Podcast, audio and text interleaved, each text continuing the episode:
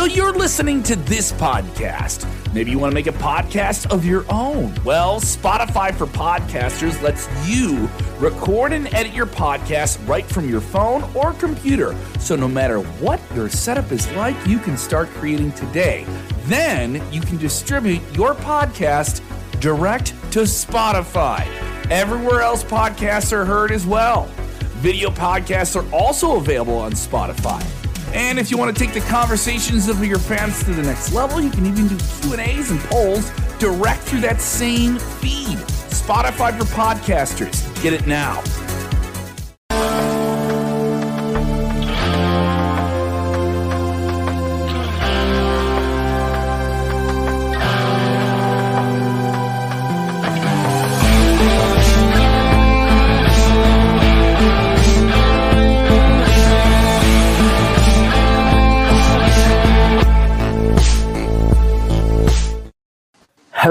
Hello, hello. It is me, it is me, your True Hill Phenom SP3. We are live on the Sportskeeda Wrestling YouTube, Facebook, and Twitter for another edition of Smack Talk. I am in the lead chair this week. Rick Ucchino is the man on the site. He is in Cleveland, Ohio for the latest edition of SmackDown. He's going to join us in a little bit, but of course, I am here with the legendary Dutch Mantell. Dutch, how you doing tonight?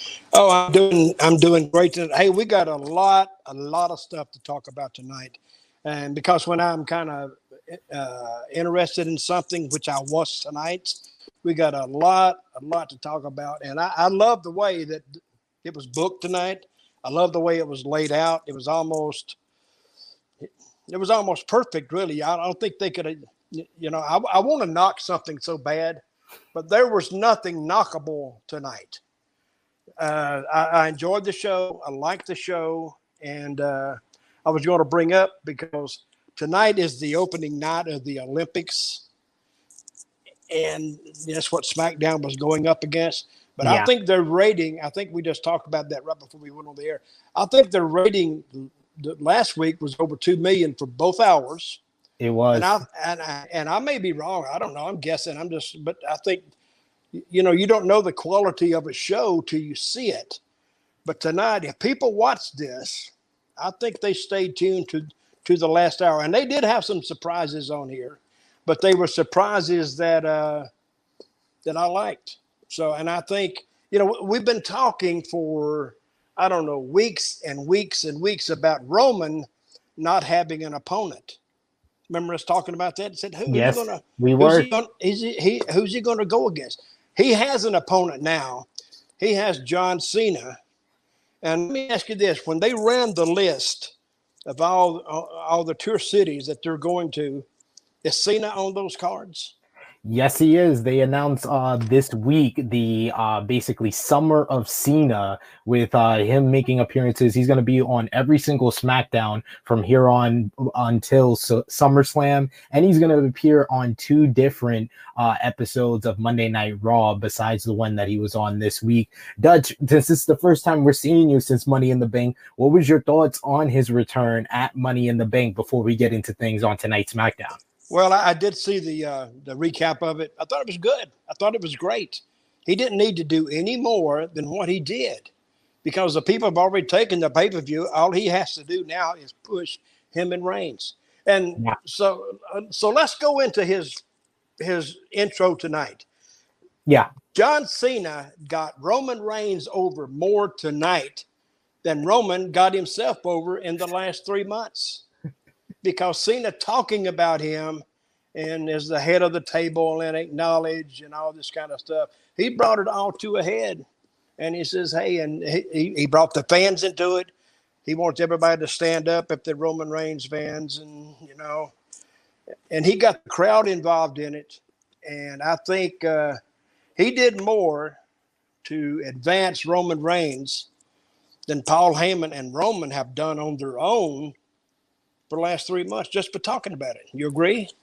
And acknowledging Roman Reigns is always going to put him over, and someone like John Cena acknowledging him. And I just got to say, I just got to say it once. I've said it a couple of times. John Cena, it only took him 20 years almost, but he is finally the babyface that WWE always wanted him to be because tonight was no different from Monday Night Raw, an all-time pop at Money in the Bank. But tonight he was he was the most over guy. When as soon as the music hit, Rick Ucchino put up on uh, Twitter that it was so loud in the building. All the fans are so happy to see John Cena, and the fact that he's in a feud with Roman Reigns, yeah, it does elevate him because you know John Cena is at that status where he gets the legends pop. He's considered a legend of the business. So by basically coming in and all he's focused on is Roman Reigns, you're you're definitely right. It elevates Roman Reigns in oh, the eyes of the fans.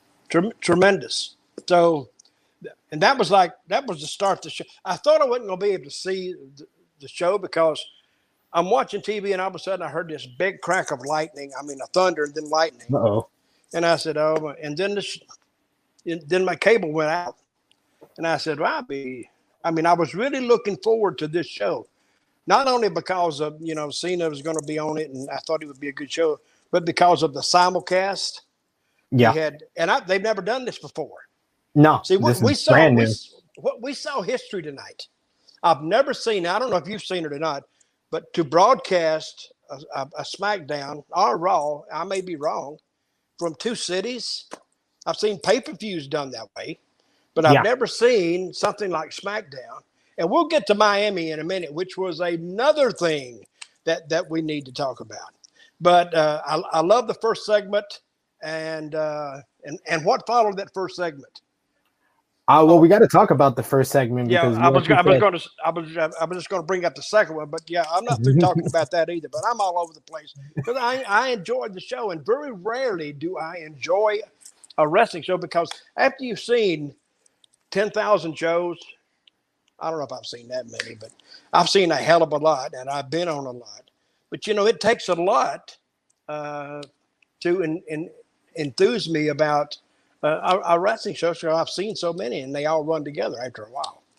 Yeah, this was the type of episode that got you excited for what's to come and the rest of the night. Uh, if you're watching this right now on YouTube, drop us a like Share this video on all your favorite social media platforms. If you're new to the Sport Sportskeeda Wrestling YouTube channel, hit that subscribe button, hit the bell to stay notified because we always have great content right here. Every single Friday night, me, Dutch, and Rick, we review Friday Night SmackDown. But yeah, like you said, it was a hot open with Cena getting the crowd into the whole show. And I like the fact that Roman didn't come out when he called him out. I like the fact that it was Paul Heyman that comes out and basically telling him that the tribal chief is going to be here, that he was going to answer John Cena's challenge, and then him mocking the uh, Cena theme song just had me tickle. It tickled me. That was a great way see, to start the show to me.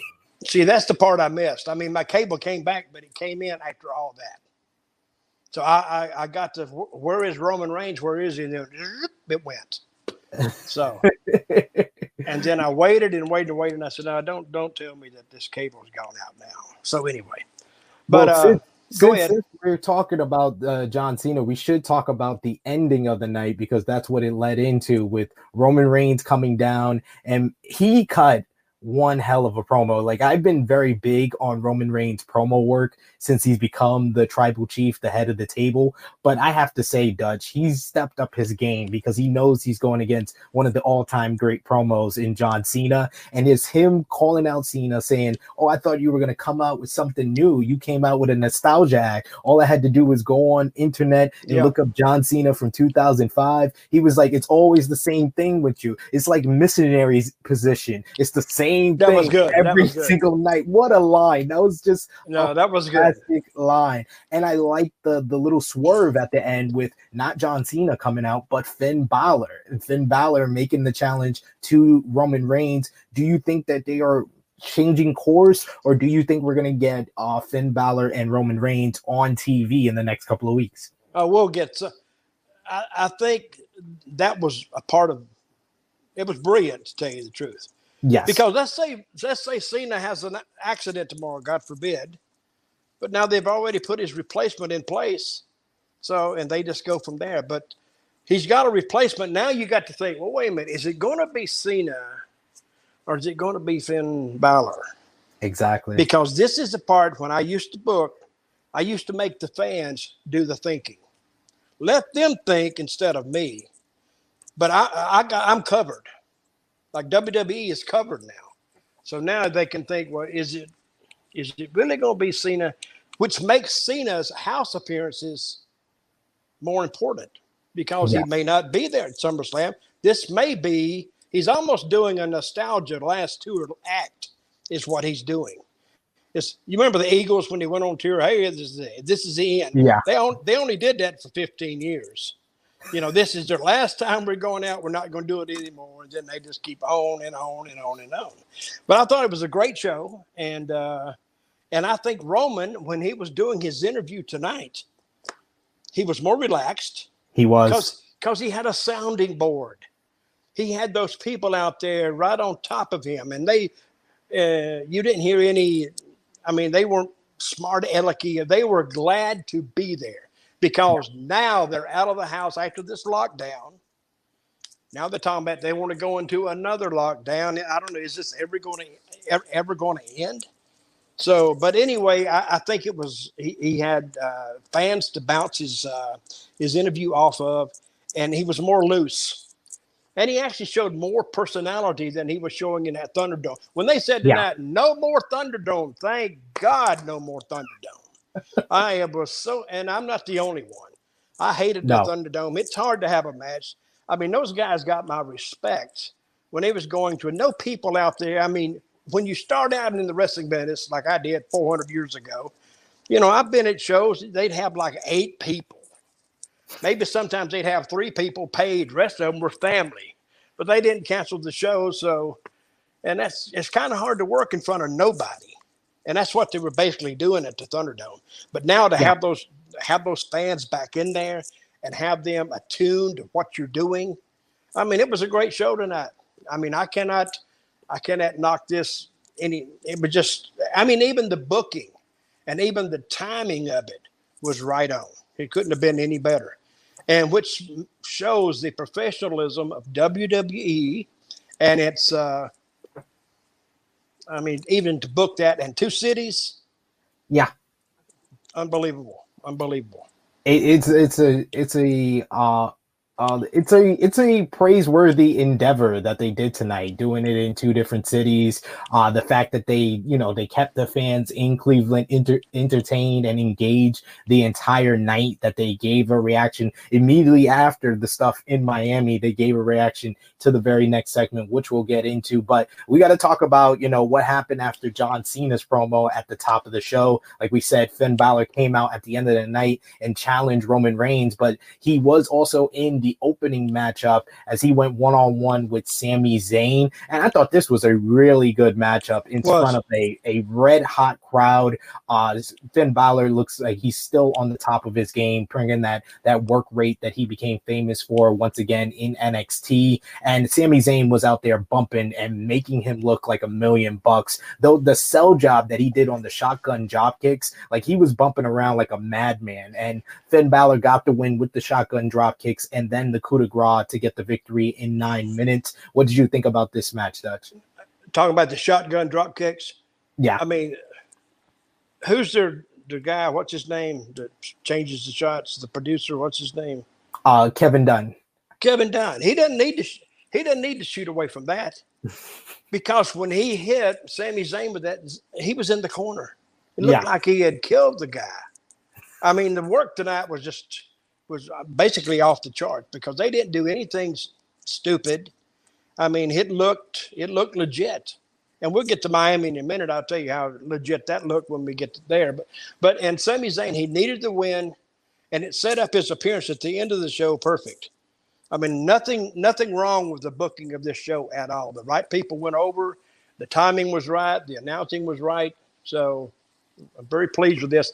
And I'm sure Vince is somewhere like playing with himself because this show this show was I hope not. I hope he's, I hope he's Well, not he- doing a Jeffrey Toobin somewhere, but I tell you, it was, it was, it was. It was a really, really good show.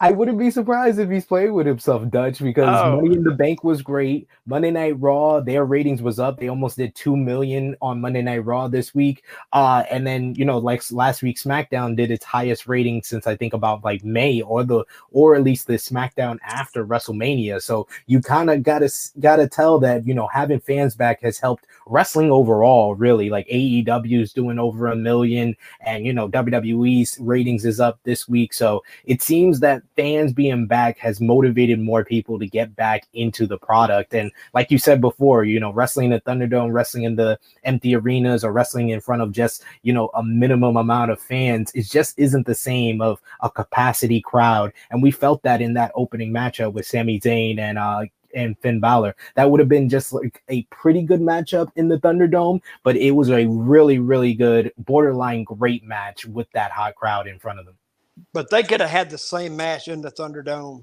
Yeah. And you'd say, well, it was a good match. But they exactly.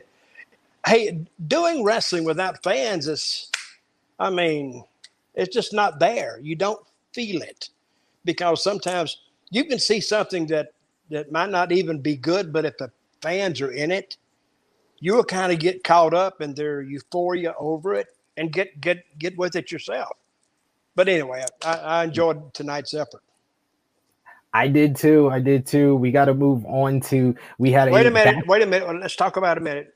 Yeah. Cor- Corbin's appearance. I was about to say that the the backstage segment with our guy Baron Corbin, who who is hilarious once again, in my opinion. Uh, Dutch. Uh, I like the. the Where's that Rick Ucchino when you need him? he he hates he hates Baron Corbin, but you know they keep putting him on there, and it's it's getting there. Yes. And it, yes. you see it. And every time he comes out, when he came on, I kind of laughed because now you had a, a, uh, serious moment. Now here he comes. He's lost everything. The guy stole his website, got his identity, got his credit cards. Can it go any worse for him?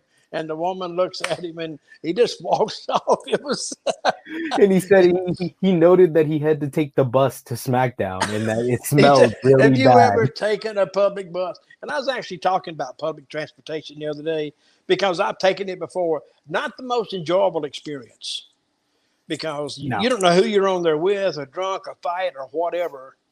And especially when the people know who you are and people messing with you Absolutely. So, and it, I, didn't, I didn't like it. So go ahead. It seems that we have we have a run in here, Dutch. You, the person you were just asking for. We talked about Baron Corbin. We said Baron Corbin's name, and he he appears. Rick Ucchino live oh, on the screen. Here we go, Ohio. It is really loud in here, so I can't hear a word you're saying, but I will. Uh, I'll just get to my ear nice and close to you guys whenever you ask me a question. But uh, my God, what a hot crowd in Cleveland tonight, boys. I know you had to be enjoying that show. We talked about the final segment, uh, Rick, but what was your thought on Roman uh, getting confronted and challenged by Finn Balor here tonight? Oh, it was a hell of a swerve. Uh, I did not uh, expect that to be coming. I know Finn has been doing, uh, you know, the the kayfabe interview saying he wants a shot at Roman Reigns. I still don't think that. I mean, based off of the dark match main event that we got tonight, by the way, that featured John Cena wrestling against the Bloodline alongside the Usos, uh, or excuse me, alongside the Mysterios. It's still going to be Cena and and yeah. Uh, Cena and Reigns at SummerSlam. I think we're going to get this Balor match first, though, and it is going to be a banger. Uh, and speaking of bangers, Balor and Sami, that was every bit as good live uh, here tonight, and the crowd was on fire for Mr. Finn Balor. So it was a nice swerve. I'm not buying it. I still think Cena Reigns is the match at SummerSlam. I think I think we're all on the same page there. I, I me and Dutch kind of said the same thing. I think we're gonna get Finn Balor and Roman Reigns on TV, which should be one hell of a TV matchup. Uh, we just brought up your your favorite person in the world, Rick Ucchino, Baron Corbin. What was your thoughts on his promo and the backstage segment with uh, Kevin Owens in the night? We didn't see it. Oh, you didn't see it? We didn't get it in Cleveland. What we got was so they were showing all of the stuff at uh, the, the loud festival that wasn't very Yeah. loud from what I could tell on Twitter. No. Um, so they were showing all of that stuff, and we were getting a yeah, we were getting a massive uh, six man tag match. So what we saw like a 30 minute mixed tag match with uh, it was Ziggler and Roode and uh, who was the other heel? Uh, Apollo against Big E, Nakamura, and Cesaro. So that's what we were watching while everything else went down. Now my seats were directly behind the video truck, so I saw. I saw that there was something going on with Baron Corbin. I saw he got hit in the uh, in the nether regions by a microphone, uh, but I did not actually get to see the segment. So it was uh, a little bit confusing about what was actually on TV and what we actually got to see. But I didn't get to see any of the backstage stuff with Corbin tonight. Well, how how was the crowd doing the the eight man tag? The crowd was hot. The, the crowd was hot all night long, except for really the, the Toni Storm match with Zelina was a little bit quiet. But I believe that was because there's just not a lot of people there who know these two ladies yet. Uh, but when uh, Toni hit her finisher tonight, it was beautiful. The crowd got a nice pop. You could tell who the wrestling fans were when Toni's music hit because they got loud. And then, you know, everybody in my section, including the, uh, the the ladies next to me, they're like, "Who's this? What's her story?" So I'm trying to fill them in. You know how it's going. But uh, the crowd was on fire all night long tonight. Great, great. I'm glad. I'm glad to hear. And you could tell, even with Roman's interview, how happy and he was that there was fans in the crowd that he could play off of. Oh, he, he was eating it up. He was eating it up tonight. And my dude, the, the line of the night, I cannot believe Yeah. we heard Yeah, Roman we- Reigns. we were talking about that. John Cena to the missionary position on on Fox. Wow, that uh, that got a great pop uh, for me, especially. That was hilarious, and honestly, it was a great analogy. Uh, to be completely honest with you, because it's like it is the same John Cena that we've seen in 2005. Even in the dark match main event tonight, like he gets the hot tag, and I'm like, oh, here we go, tackle, tackle. Uh, what is it? The the suplex, and then he hits the five knuckle shuffle, and then he hits the uh, AA. It's the same hot tag we saw in 2002. So I mean, I get it. People still went nuts for it. So you know, it is uh, it is what it is. So, what what was the final match of the night? Uh, the dark match. What was that? Yeah, so that was uh, Roman Reigns and the Mysterios against Reigns and uh, the Usos. Reigns did not wrestle very much at all. He was playing massive heat. There was a moment where where it looked like he and Cena they finally got in the ring at the same time, and the He got crowd it. was going nuts. And then Roman just got that smirk on his face and said "Nah" and rolled out of the ring and walked away, uh, which let Cena and the Mysterios beat the Usos. Okay. That's a smart. That's a smart heel. That's why I love Roman Reigns. So, so Rick, I know you gotta you you you you're busy over there. Give us your top three. Who was the top three biggest reactions of the night in Cleveland? Uh, it was the the honestly, it was the the three veterans. It was Edge, it was Cena, and um, Roman Reigns got a, a, a huge reaction as well. I mean, it was, but Finn Balor's pop was great too. Like I said, it, it's hard to pick pick and choose the three, but if I had to go with the the biggest reactions.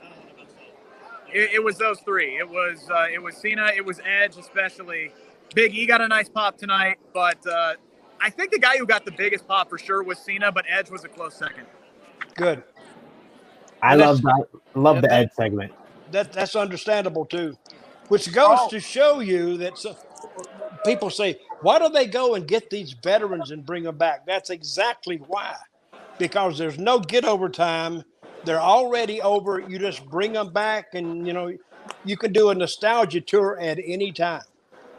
And you can see there's a lot of thought went into this show because Vince has been sitting up there in that ivory tower for months thinking about how to, and he knows how to do it. How Oh, to yeah, bring I mean, this, that- how to bring this that- together. I mean, that's why he brings these guys back, and especially it's for Yeah. the casual fans. It's the casual audience. Like that's that's what they're playing to. That's you know they, they bring in these guys so they can get the ah ah. Oh, got beat down. Got beat down. Jeremy Lambert from Fightful is here. I'm, I'm, I'm taking the Chino out. V trigger. This is what Do we it. do. This is Fightful. Fightful.com. Y'all have a good night. We're out. What an angle! What an angle! They What worked an angle and, and didn't let us in on it. See? Oh my God. He he Uh. teased it. Jeremy teased it on on Twitter. So please, please, folks, go follow Rick Ucchino on Twitter and send him your breath, send him your prayer emojis because he just got B triggered live here on Smack Talk by that evil scoundrel, Jeremy Lambert of Fightful of the distraction. Me and Dutch, we did we did a pay-per-view preview with him, so we wouldn't get that treatment, but apparently Rick Ucchino. Oh my god, poor Rick. Poor Rick. Uh, he, Horrible. he, he, had, he deserved it. hey, what what did he say about Corbin? Did, did we ask him that? He said he said he didn't see it. He said they Oh, didn't right, they, were, right. they weren't able to see it. But I I love the Corbin, especially the second segment, Dutch. We didn't get to talk about that with uh with Corbin and Kevin Owens. This was the first time that we got a sense that Baron Corbin may be going babyface, where where Kevin Owens, you know, showed some sympathy for him. He Yep. showed some, you know, some changing of his attitude now that he's down in the dumps. Uh, Kevin Owens asking him, is he wearing the same shirt from last week? This week, it wasn't a coffee stain; it was a spaghetti stain because he Yeah. talked about last Yeah. week he has the the spaghetti out of the can, and um, he- Kevin Owens gives forty bucks, and he gets uh, he gets then he gets And then gets robbed. he Then, gets he, the then he got robbed by the dirty dogs. he got the Shotzi Blackheart ball to the balls, and then he got robbed by the Dirty Dogs. How much did you laugh at this segment, Dutch? Uh, well, I didn't quite laugh out loud, but I enjoyed it because uh, the Corbin segment is is lighthearted, but they could very easily pull the trigger on that and make him a heel. I thought when uh, Kevin Owens turned his back on him that he uh, he would he could nail him, but that would be too soon, of course. But he could say, "Change my attitude. Why don't you change your attitude and walk off?" yeah, But see, it'd be very easy to change him back. But you're kind of liking him now because he's down his luck and all this stuff. And and even though people said, "Oh, that's not true," you know, it, it he, he's playing a good character, and that's exactly what he needed because he was dead in his other character. He was just dead. I don't I don't know. And uh, this is the way, the best way to revive a character is to kill it, and then regrow it, and that's what they're doing.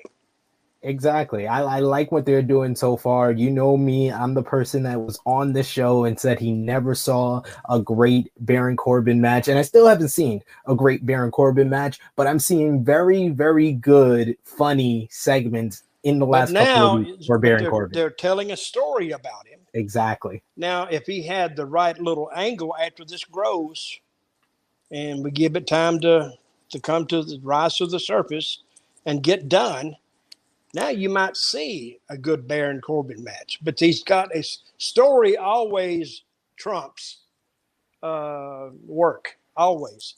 Because remember handsome Jimmy Valiant.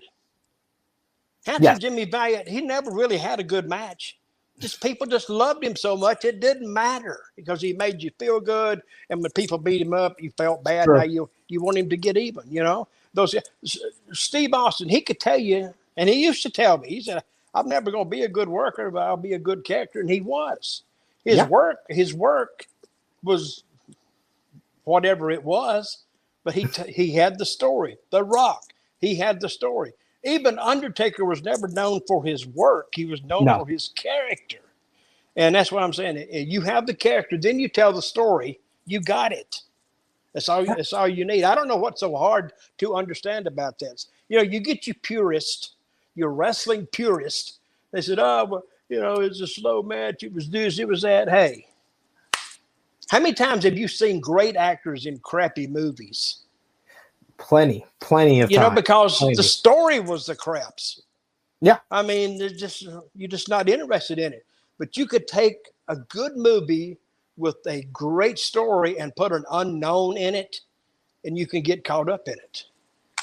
So, and I, but somehow, the, the purists they break it all down to work ethic and you know work rate, and that's that Dave Meltzer influence on the on the business. Is the work rate was down. You know, I thought one time what we need to do is take all these dirt sheet riders and we need to, oh, can you, we need to rate them we need to say their word rate was down a lot last week, and it wasn't up to par to whatever.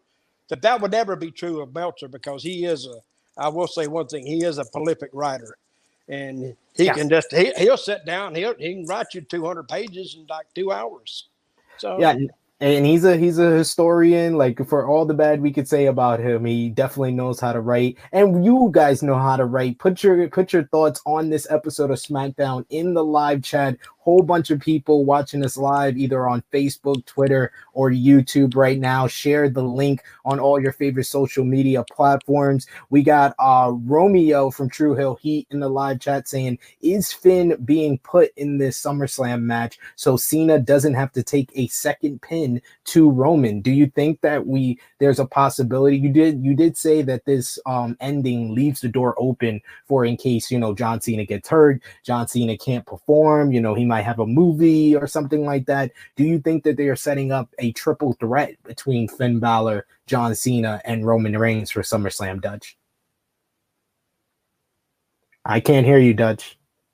I think you I think you might have you might have muted your mic. oh no. Oh no. Is it is it me that not hearing Dutch? Can you guys hear Dutch? Let me know in the live chat if you guys can hear Dutch. I know Dutch is uh he turned off his camera. Uh let me know in the live chat, but we're going to I'm going to move on and talk about we just lost Dutch. It's just me now. can if you guys can hear me, let me know.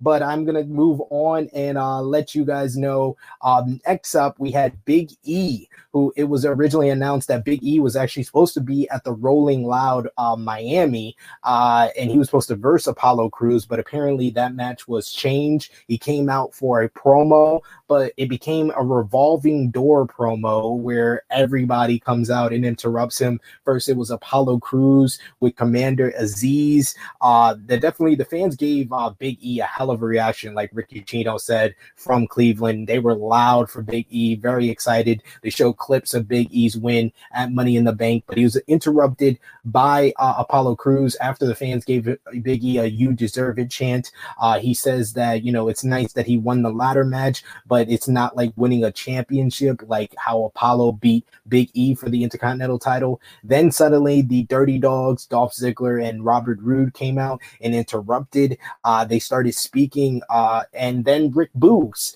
with uh, Shinsuke Nakamura walked out. The fans were very loud for Nakamura singing his uh, theme song when all of a sudden Cesaro interrupted and he came in. Uh, he comes into a big reaction himself. He says that it's going to be swing time here in Cleveland, Ohio, and he comes down and he we get a whole big brawl. It, it felt very haphazard and very just random, but it happened. We got we got Dutch back. Dutch is back with us. Oh, I've had electrical problems all day. I remember I told you a little earlier I'd lost I'd lost part of the show yes, yes. this electrical storm, and now this thing is messing up. And it was messing up last week too. I don't know. I don't know what the hell. But I, I heard what you were saying. What was the last thing you said? Talking about the uh the big E segment, which I just felt was too random. It was very haphazard how they did like the revolving door with Apollo, the Dirty Dogs, uh, Sin- uh Cesaro, Shinsuke Nakamura. It just felt very random. I know it was to set up the six man tag for the folks in Cleveland while they went to the Miami uh festival, but it just felt very haphazard how they put that together. Well, they let they they got it going, and here all these names come. Same names, by the way. But one thing I want to say, I am so glad tonight we got some new people. We got Finn Balor. We, he's new. We got Toni uh, Tori Storm, which we'll talk about in a minute. Yeah. Then you got Cena. They're all new, and what a refreshing change. And which which was another thing that made made the show good because you had different people that they hadn't seen in a while, and they made their debut, and and it was good. I'm so glad to see that. Actually, in that eight man tag or whatever they had, it was the same guys, and I'm glad I didn't see it. To tell you the truth, because what else can they do really? I mean, there's there's no story there. I mean, is they've all had interactions with each other, but there's no, uh, I guess, contiguous story. that I mean, connects that connects them as a group. Yeah, they kind of have a story with Apollo and Big E, but I'm over that story. They've told Yeah. it too much. Like as soon as as soon as Big E coming out, and I'm just like, I want to hear what Big E has to say after winning the Money in the Bank, and then Apollo interrupts him. I'm like, oh god, not a fr- freaking another rematch on this goddamn show. I will not. I can't take it anymore. So you cur- I'm happy. You, you cursed. You need I, to I came close. You- I came close. I I, Uh, no, I, I I, you. it. Okay, all right. I went freaking. I don't. I don't I want you to get. I don't, I don't want you to get canceled here. People, people writing sports to hey blah blah blah blah. But anyway, but uh, but let's talk about Miami a second. Yes, because that was the next segment. They went and they went right from there. You know, the eight man getting started with that big eight way, and then they went to Miami. Brother, that looked like to me. Now I'm gonna go back many many years. I'm gonna go back fifty something years. It looked like Woodstock. It did. Remember Woodstock? How packed it was. I mean, Yeah. that was their first super concert they've ever had, out in the middle of nowhere. And uh, where is Woodstock? New York? I think it's New York State. I think Woodstock is. probably but, uh, probably upstate. And I saw a number. You know, I do closed captioning because I sometimes I can't hear those announcers Yeah. that well. But I saw the I saw the number two hundred thousand up there. Did they say two hundred thousand? I'm not very I'm not very sure, but it definitely looked like uh over definitely over a hundred thousand in Yeah, I- I I would one say- of the biggest festivals. I may I may be wrong, but and what is that festival? What? It's a it's a hip hop festival. Yeah. Uh yeah, it's got like Bobby Shmurda was gonna perform. At one point I did hear a we want Bobby Shmurda uh chant by the fans. The Mm-hmm. fans, you know, I don't I don't know how well they advertised that it was gonna be WWE matches for them, but the aesthetics of it all just looked really cool, really, really uh like it was just different. And, and oh, it was different. It was different. It was it was people from. They didn't have walls, but it was from Yeah. to the horizon. It, it was people, and they had one shot in there that I really like because I'm a, like a part-time amateur photographer, but I know a good shot when I see one. It had the sunset and the clouds and like a not a palm tree, but it could have been over the shooting through the ring. What a great shot that was! And It then was. I, wh- what was going? To do they, did they have a drone over the crowd that was? Yeah. Yeah, they had a drone a couple of times, and that just made it, you can see the size of the crowd. It was really those were really great shots that they were getting of the crowd, regardless of them actually being in the into the match. You can just play that on replays and highlights, and it looks great. Yeah, Chad Gable and uh, Dawkins. Yeah. they had they had a good match. Who was the the the, the rapper who stayed around ringside? Who was that guy? Uh, that was Wale. Wale is the one that actually does the theme song for Big E, which that's why I thought that they were gonna have Big E at the Rolling Loud so he could perform his theme song and have him come out that way. But instead, they had him come out, uh, get the crowd hype, saying we we want the smoke for uh for the Street Profits. Then we had uh, Angelo Dawkins versus Chad Gable, which I thought was a fine match. These guys have It a long good. history with each other. Uh, Dutch, they were actually tag team partners in NXT uh, before they went to television, and they both have an amateur wrestling background. Uh, Angelo Dawkins got the win with a spine buster. What did you think about this matchup? Oh, it was a, it was a great match. It, it's a great match against a great backdrop. It doesn't really matter if Chad gets beat or not. I mean, the, the Yeah. heat's really Otis and the team more than individually. But but it was good. What was whatever came off of uh, Dawkins's arm or wrist or something and fell into the ring? Uh, I think it's it's like one of those armbands that he has. And, and I'm thinking, and I know it happened, but why didn't the referee get that out? You think stuff like that bothers me. I mean, you know, if that'd been Kevin Dunn, he'd be saying, "Get that out of the ring right away," because you know they're gonna, they're going to use that footage, and they don't want that. You know, we saw it happen, so it surprised me that they didn't tell that referee to get it out of the ring. It's it's a little thing, I know, but you don't leave. You know, you don't leave stuff like that in the ring, and which I thought uh, either the referee didn't get, he didn't get the message, or they didn't send it. But Yeah. he- but but it seemed like as a referee, he would known to pick it up himself and move it. He just he just went with the flow, but that actually went into like a seamless transition from that Yes. match into the SmackDown Women's Championship matchup with Bianca Belair defending the title against Carmella. I kind of like how they explained why Carmella was getting a rematch, even though she lost last week. That uh, Bianca Belair used her hair, and they made that a whole story where Bianca said, "If you don't touch my hair, I'm not going to use my hair." And this was a good short match. Uh, it was just under five minutes long, but the ladies went in there. They performed all their moves. Uh, Bianca Belair got the victory with the KOD. What did you think about this match this week? Uh, I like the match. It, it was the right length, the right person went over.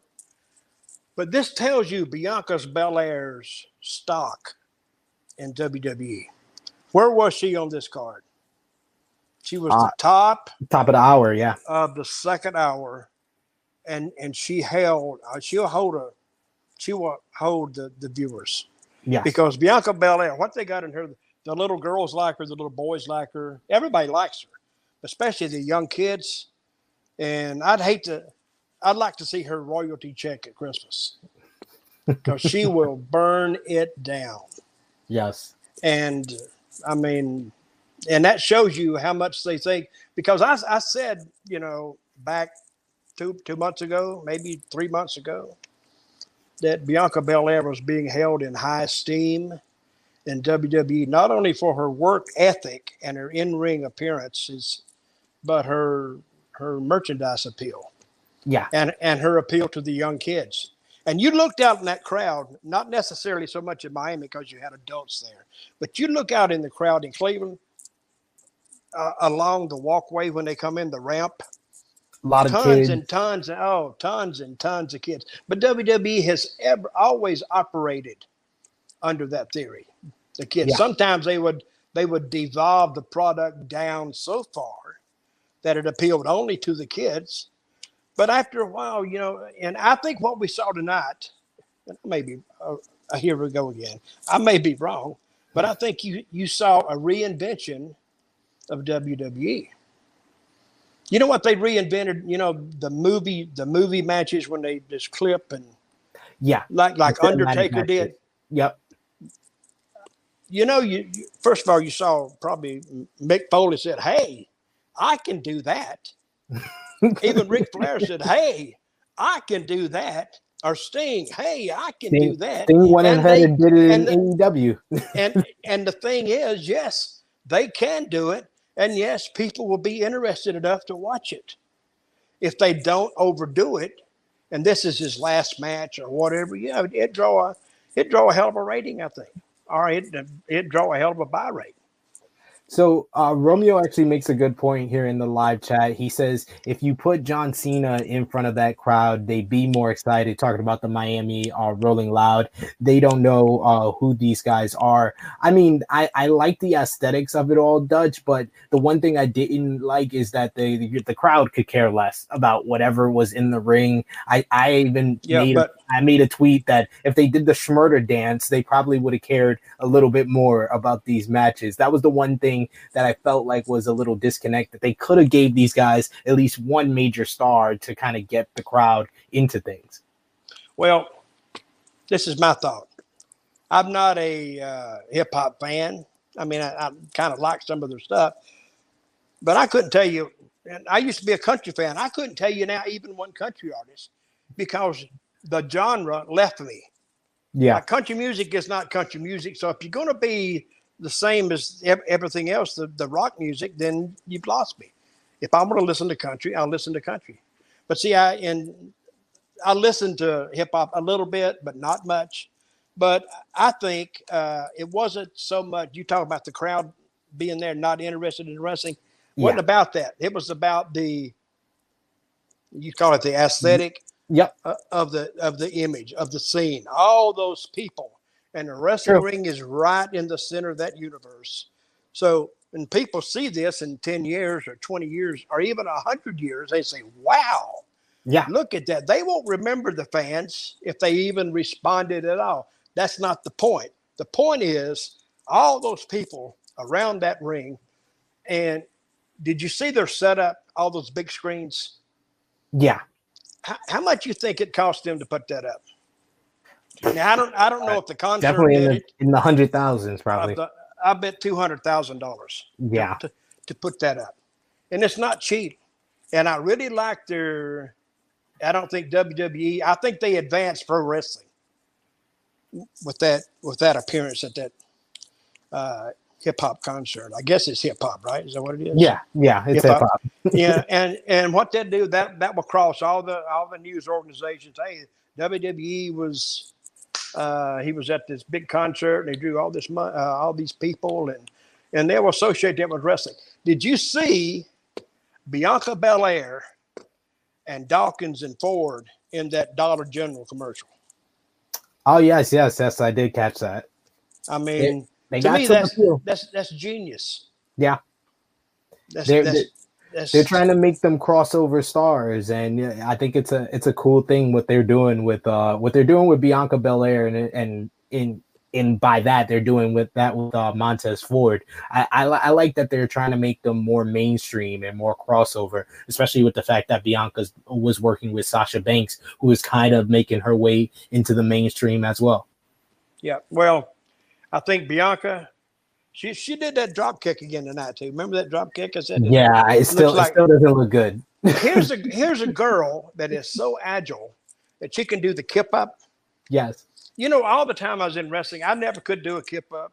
I could do like a kick out. It, that's what it would look like, but I never could do it. And here she does it perfectly, but yet does a one-legged drop kick. Again, that's nitpicking. That's just me. But she's very talented, very good-looking girl. So is uh, Carmella, and I think they represented not only themselves but WWE tonight very, very well. Yes. Uh, at- like I said, my only nitpick is that the fans could have been into it a little bit more. But like you said, it's all about how the visual looked, and it was a great visual there. And then we went back to Cleveland, Ohio. Like we said, we had the Baron Corbin segment uh, where you see it seems that he's gonna be he's gonna be in some type of partnership with Kevin Owens because Kevin Owens made the save for him against the Dirty Dogs. What would- what did you think about that tag team, Corbin and Kevin Owens? Oh, it's it's good. I didn't know I didn't know Corbin was so tall. How Yeah. tall is he? He's six about- five, right? He Six, has to be like six five, six six. Yeah. yeah. He's a he's a big boy. But I think this has done more for the Baron Corbin brand Yeah. Than him being King Corbin. Now he he's at least has a light being shined on him, and now and then we go back to story. Once you tell the story about someone, it's easy to do something with him. Uh, and I remember when he, when Owens come up to him, he said, "Hey, you were you were like a bad person. You were, you know, you didn't care, and for eight years or whatever. Now you now you know what it's like to be brought down." And he gave him some money. But I thought, you know, I just said this that if he'd have nailed him from the back, that would be a way to turn him back. But it's too soon. Yeah. But now you're taking notice of Baron Corbin. He's cooking. They they put the kettle on the stove and they let it sit there and, and bring it. Hadn't brought it to a boil. They let it simmer, and when they get ready to turn it up, you just turn the heat up on it, and you got your product. They're You got- you got your- Happy Corbin. You got your you got your meal ready, and then he got robbed of those dirty dogs. Build the sympathy.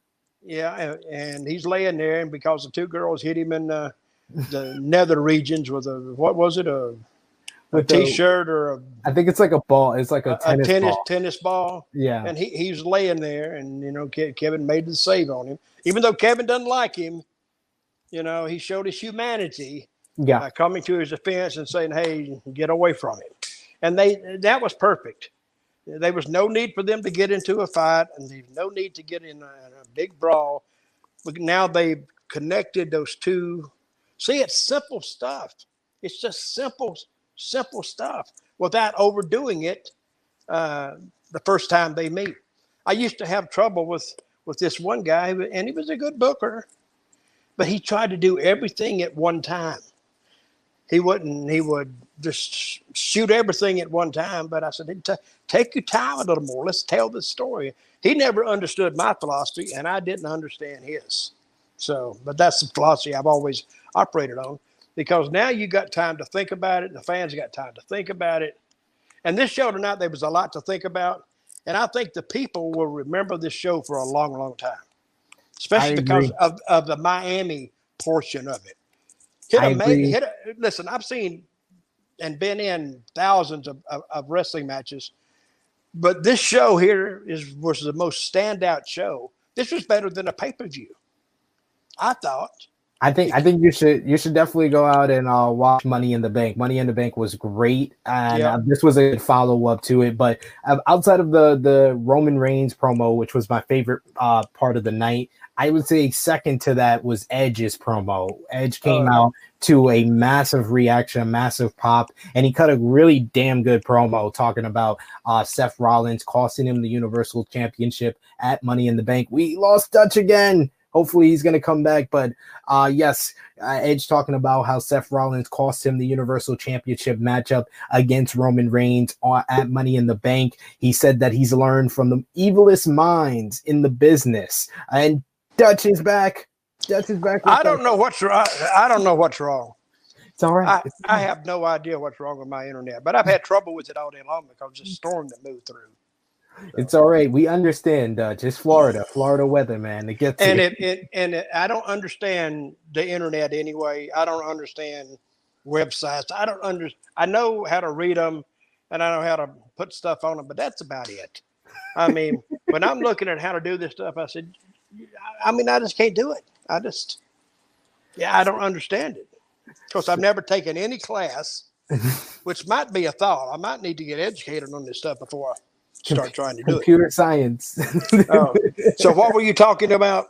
I was Oh, talking the about Edge's- the edge. Edge's great promo talking about he's learned from the evilest minds, talking about he uh he's been in the brood, he's been in the ministry of darkness. He got a huge pop for that ministry of darkness mention, and uh then that led to Seth Rollins coming out. He calls Edge grandpa and basically mocks him. Uh they they talk about their past with each other, how Edge says that Seth Rollins is disappointed because he didn't pull the trigger when he uh could have laid him out, could have broke his neck again in 2014 and Seth Rollins says he won't he won't uh you know hesitate to pull the trigger once again. And then this leads to a whole big brawl between the two men. Edge hits the execution then he sets up for the spear but Seth Rollins runs out. I thought this was a great starting point for the build up to SummerSlam when it seems like it's going to be Edge versus Seth Rollins. What about you Dutch?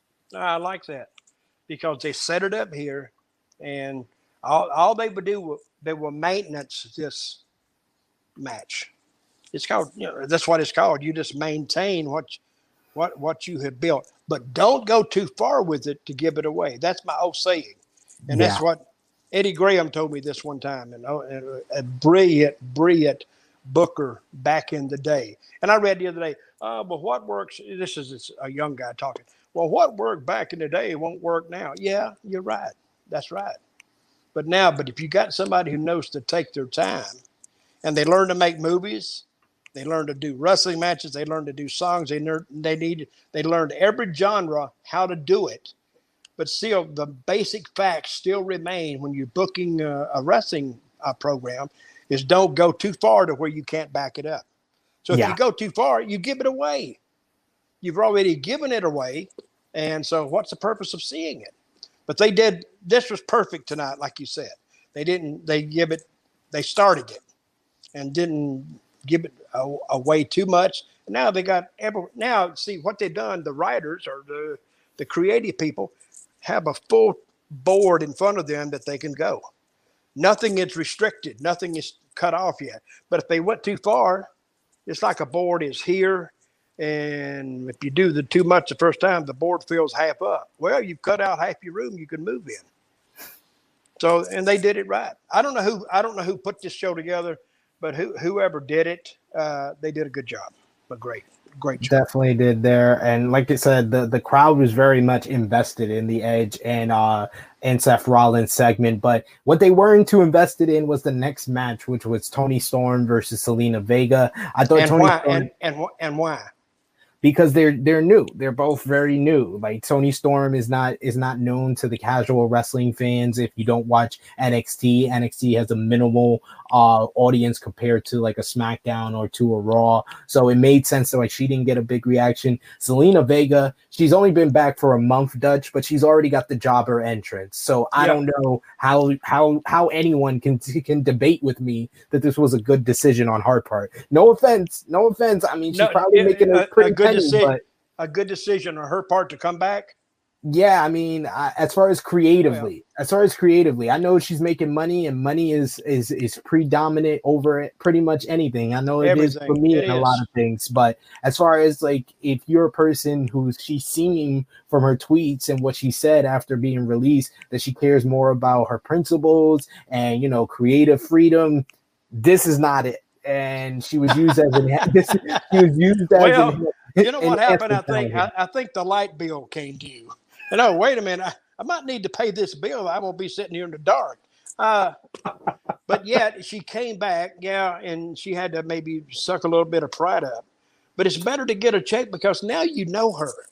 Even though she got beat a couple times, you know her. Now it's just because somebody gets beat, don't mean they're dead. They just, they're just playing. True. It's like a movie. You're playing a, a, a lesser role. But once you know that person, then they can rise right up. Yeah, I'm I'm I'm not even talking about her losing. I'm just talking about the Yeah. jobber entrance. Like she she's Well, already she didn't get she didn't get one. Exactly, exactly. The jobber entrance is that you're already in the ring. That's the jobber entrance for me. Okay, what do you think of Tori Storm? I, I I really liked her and I loved her finish. Uh, we see a bunch of people in the chat who seem to really like her finish and how she looked here. She she just uh came out. She has a great look to her. Uh, she just has a certain appeal, and I like the fact that they positioning her as a baby face. She was a heel in NXT before she uh, got called up, but I feel like she's always been more comfortable and better suited as a baby face. And that finisher, a it was like a judo throw into a cutter. She called it the they called it the Storm One. That was a great way to finish, and that got an actual reaction from that Cleveland crowd. Was that What the forward row with the with the leg hitting? Yeah, Was that it? Okay. You know, she did another move too that I've never seen, or maybe I envisioned this because, you know, uh, uh, Kevin Dunn doing. I mean, I, I jump getting. cut. Oh my God, I'm getting. Uh, whatever you know from all those changes, but I think she did an elbow drop when she was laying on the ropes, Mhm. and she came and her feet went out and she dropped the elbow. Yeah. It was like a sliding elbow. Yeah. Well, I, I've um, never I've never seen that before. Yeah. But anyway, I, I liked it. Now Toni Storm, you know, they promoted her what three weeks.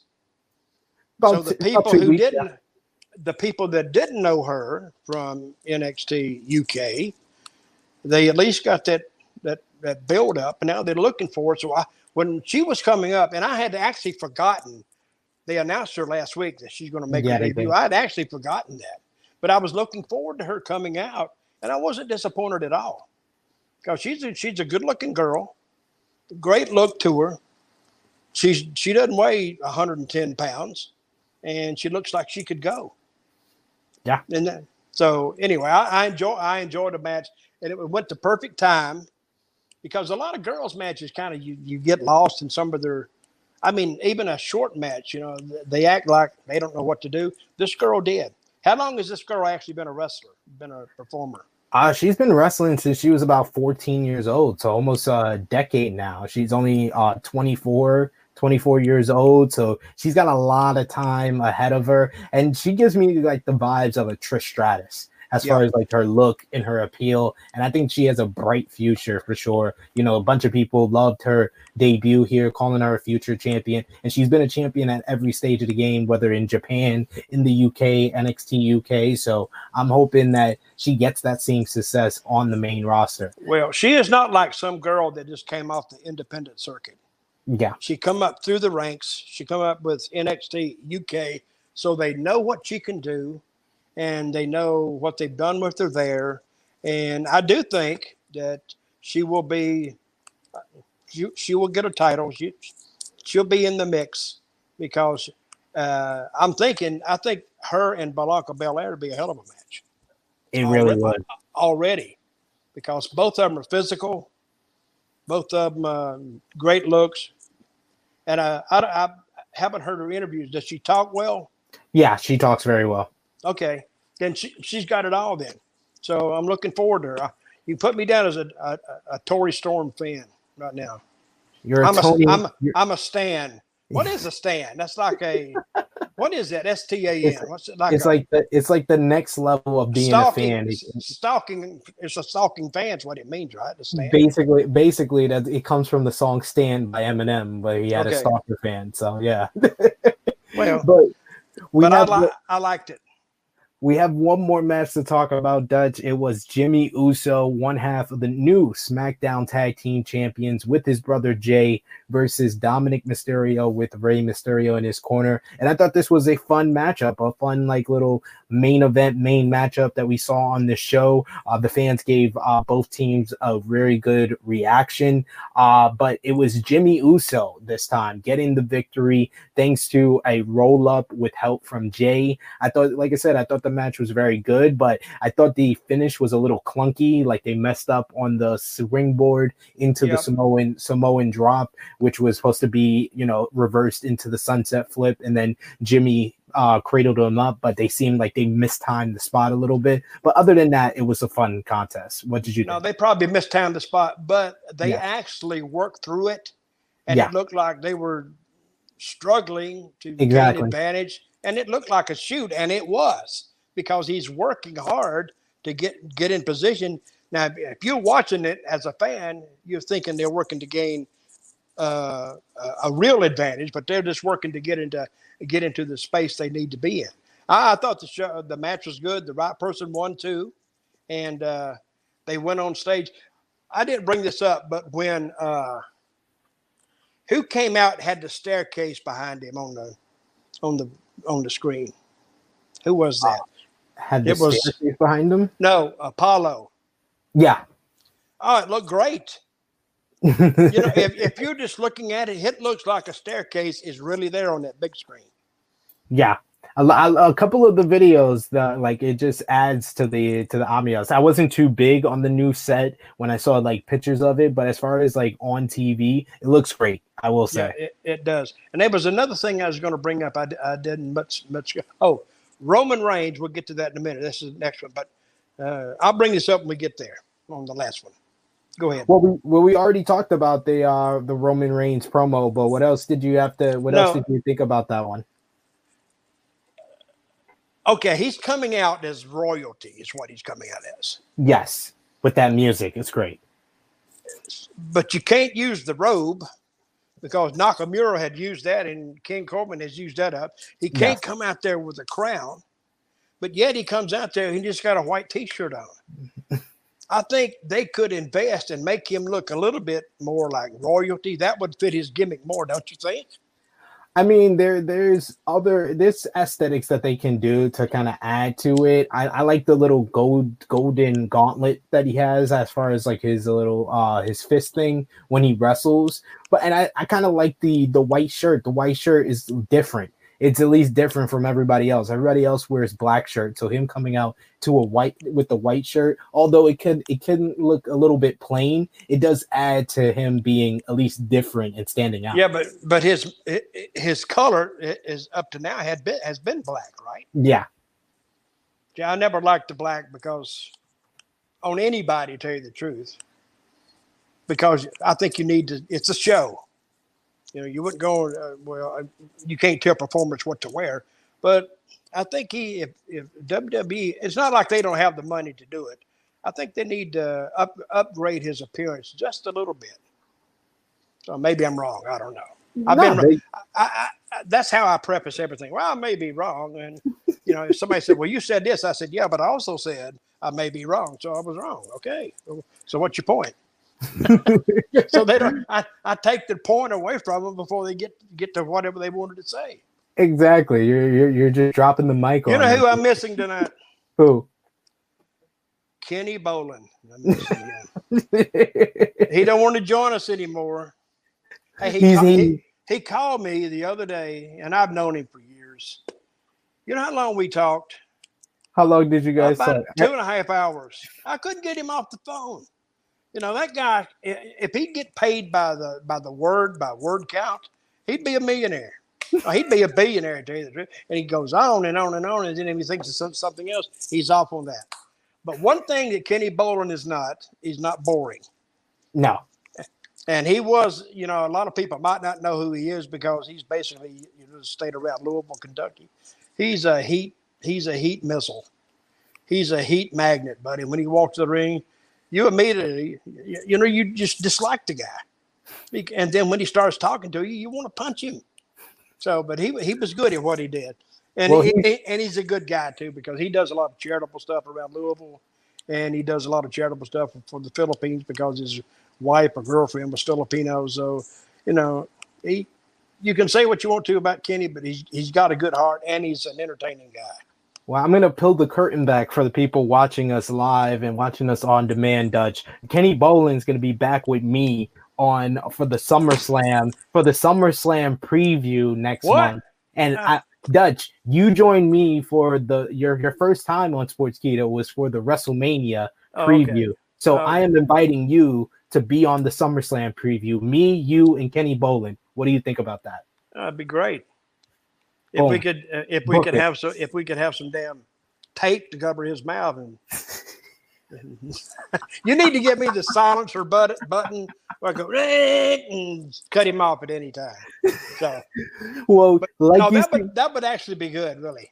I think it's gonna be that is that is that is already booked. I'm gonna I'm gonna text the bosses when we're done here. That's booked in. But like you see on the screen, get your questions in for Dutch Mantell. Dutch, I have a question for you because Yes. we've already wrapped up this episode of SmackDown, but we got to talk about with you the big news of the week. I know you're you don't really follow AEW that closely, but yes, it's been in talks that they are going to be signing CM Punk and Daniel Bryan. What do you think about CM Punk returning to professional wrestling? And we've never really asked you, what are your thoughts on CM Punk and his impact on professional wrestling in general before he eventually, if he does, possibly make his comeback to wrestling?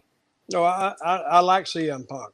I've known him not closely, but you know, in the early days of TNA, he was there, and that's where I kind of I got to know him, and of course, but I never really worked with him. But I really like like him, and the way he got over is just because it's like anything else. He had chemistry with the fans, and once you have chemistry, you will always have chemistry with those fans. And if he does go to AEW, it's actually, actually great for AEW, but it's actually great for the wrestling business because now you have an alternative product. And, and you've heard this for years and years and years. Oh, WWE, they do the same thing over and over and over. That's why I love tonight's show so much because it was so different and you really didn't know what to expect. That's that's the point of that, that's that's the point of wrestling. That's the point of a good movie. That's the point of you know seeing a live show because you don't know what's coming next, and when they hit you with it, you know you you're just you're just happy that you're hearing it because CM Punk knew how to connect with wrestling fans, and once he connected, he stayed connected. The same way with Daniel Bryan, they talk about him going there too. So Yeah. I'm glad that when these guys, uh, and I can see why some guys quit WWE or they get they get released or because that that schedule will is brutal. It will wear you out. And even though I read that, you know, they're going back to live events, which we've seen the last two uh, two shows we've done, they have fans in the crowd. I think a lot of those guys didn't mind staying at home and doing a virtual No. uh, the virtual wrestling because they didn't have to do nothing. But And they still, were able to stay WWE, with their families. yeah, and, and WWE were was obligated to pay them, uh, so they sat home and they made a, a heck of a salary and didn't have to leave their house. So when that's over, oh, you got to go back and do it. Oh man, I hate you know. But I don't, I don't, I think they were glad to go back because I think you know wrestlers are the worst to bitch and moan and oh God, I got to do this, I got to do that. Till, till they see the check, then they say, oh well. But even seeing the check after you made a lot of money, you know, even the check doesn't sometimes doesn't stimulate them because you kind of get used to it, and you just feel your body.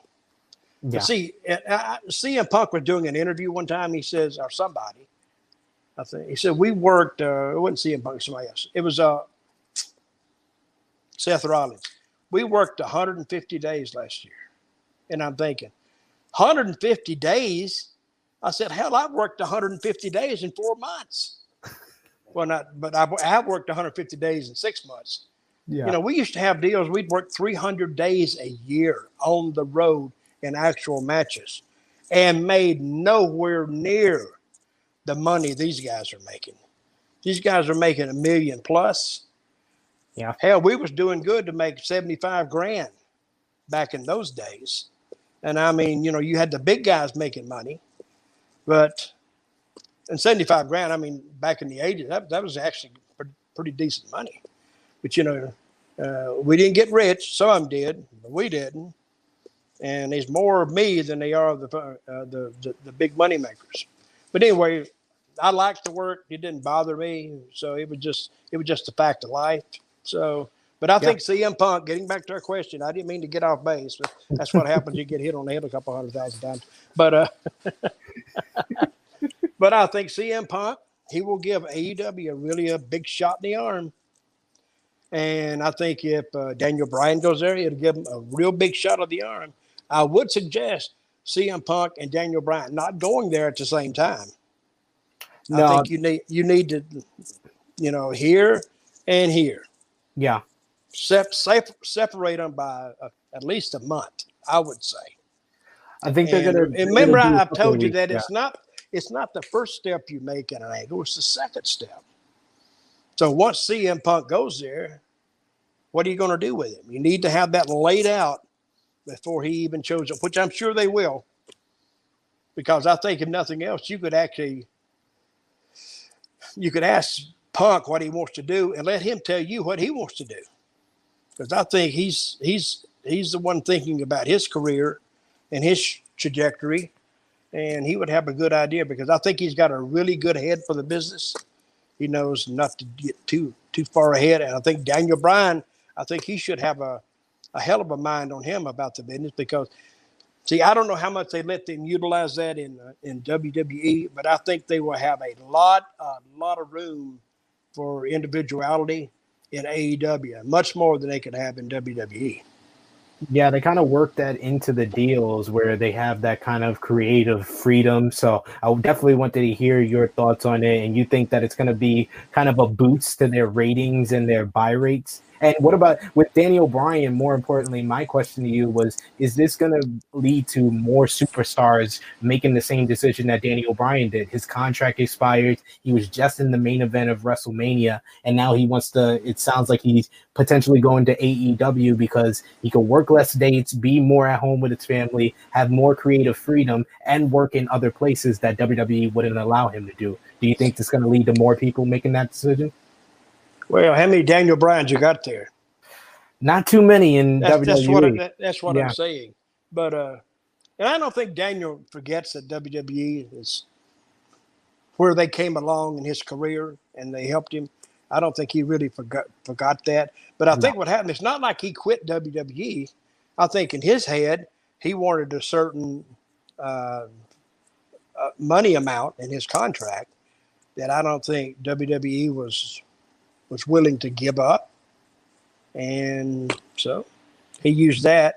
And I don't know even how close AEW came to it, but at least he had an alternative. yeah, And now he's he's not leaving w, uh, WWE was was just like making independent shows because AEW they will give him a, a platform, and he still has his um, now his all his merchandising is his now.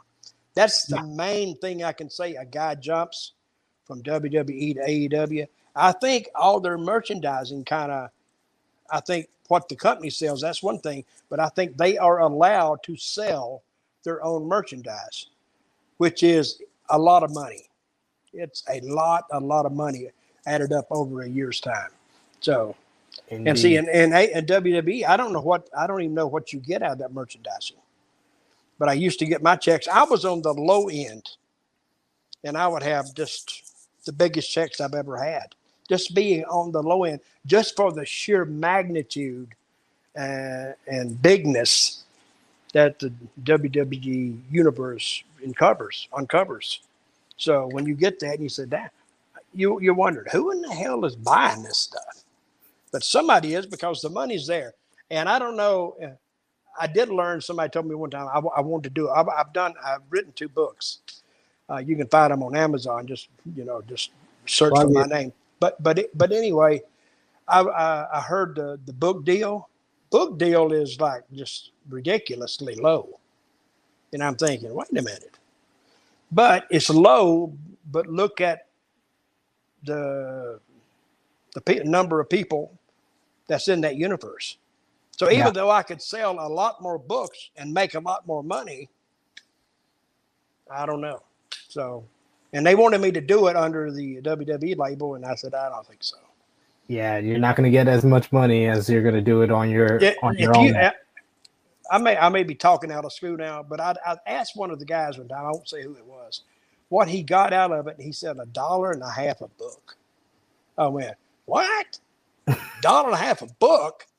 I mean, that's that's not. I, I was saying, well, yeah, that's not that's not too good. So Not at all. Uh, let's get this one question in before we wrap things up, Dutch. Uh, we got Tim Lee saying, Hello, Dutch. What was your favorite moment at the Mid South Coliseum? I think the my best, most memorable moment. Well, I've had a lot. One of my memorable moments was getting on a 20 foot high scaffold in the mid south, and I was so high I was looking straight across into the top deck, 20 feet in the air, and I'm thinking, why in the hell did I even agree to have this match? But probably uh, my most memorable moment in the Mid South Coliseum was when I had my little uh, run with with Jerry Lawler, and we were two good guys who went against each other because we were both at we were both heels at one time. Then we both went baby faces. Then we went against each other. And remember, I've, I've, I've said this every time I talk to somebody. When you kind of get in that zone of, is this a shoot or is this is this real or is this a work?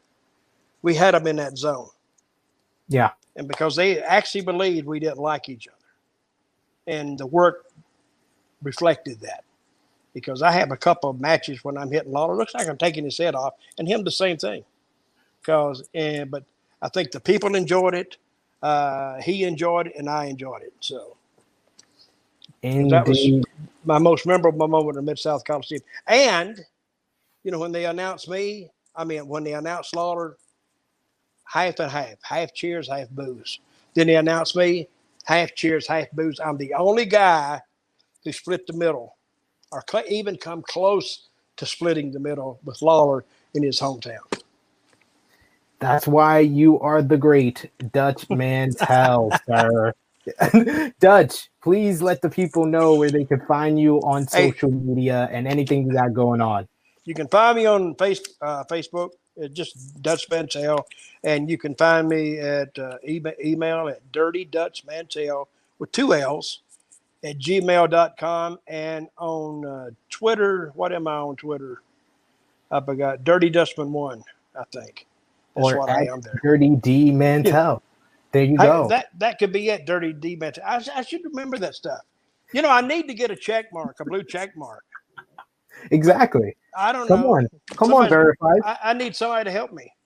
How do We- you do that? gonna- How do you do that? get we're gonna get the Sportskeeda people on on that for you because Yeah, you please. deserve a blue check. Oh, I, you have oh, I- enough followers. yeah. Well, I, I I need help on that because remember I told you, I acknowledge me. I'm gonna do a Roman. Acknowledge me. I'm stupid when it comes to the internet. I'm just lost. Period. And I'm not the only one, but I'm probably the only one who really admits it because everybody else they have sense enough to go out and get help. No, I'm sitting here going, "Uh, I don't know what to do. You get you you Hey, I should do I should do do a Baron Corbin, but just about the internet. I don't know, and people feel sorry for me. you are you are internet internet deprived. That's I am. I am you. really. the the man the Dutch the Dutch fund the Dutchfund.com. Yeah, we could do that. And you can follow me on Twitter at True Heel SP3. All my work for Wrestling Daily is up on there for Powered 4 TV. And check out the True Heel Heat YouTube channel tomorrow. We go live at 9 a.m. Eastern Time, 2 p.m. BST with True Heel Heat 135. It's going to be myself, Top Guy JJ, and our special guest, Simera. So check that out tomorrow. Check us out next week, right back here on the Sportskeeda Wrestling YouTube channel with another edition of Smack Talk reviewing Friday night SmackDown, and next week, hopefully, our good friend Dutch Rick Ucchino is going to be healthy Hey, enough. I didn't. I didn't miss. I didn't. I didn't miss Rick tonight for some reason. because you had me. Because you He's, had me. yeah, he's a show monopolizer. He just wants to get the whole show to himself. You know what I mean? Hey, you know what you need on Sportskeeda? You need a What? review show of our show.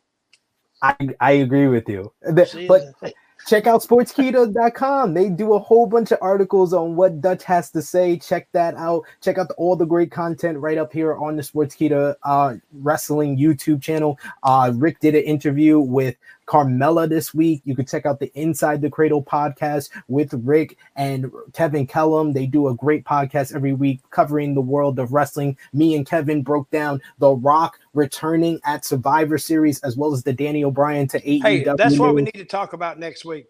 Indeed, we will The- start the off the Rock. show. We met. We missed it today, and I, I intended to talk about it. But next week that'd be a that'd be the central topic.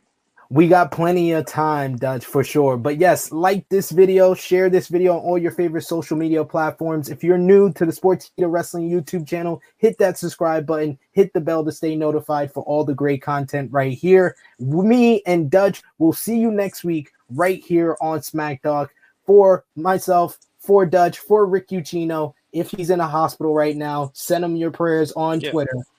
We are We the- signing off We the people. next time.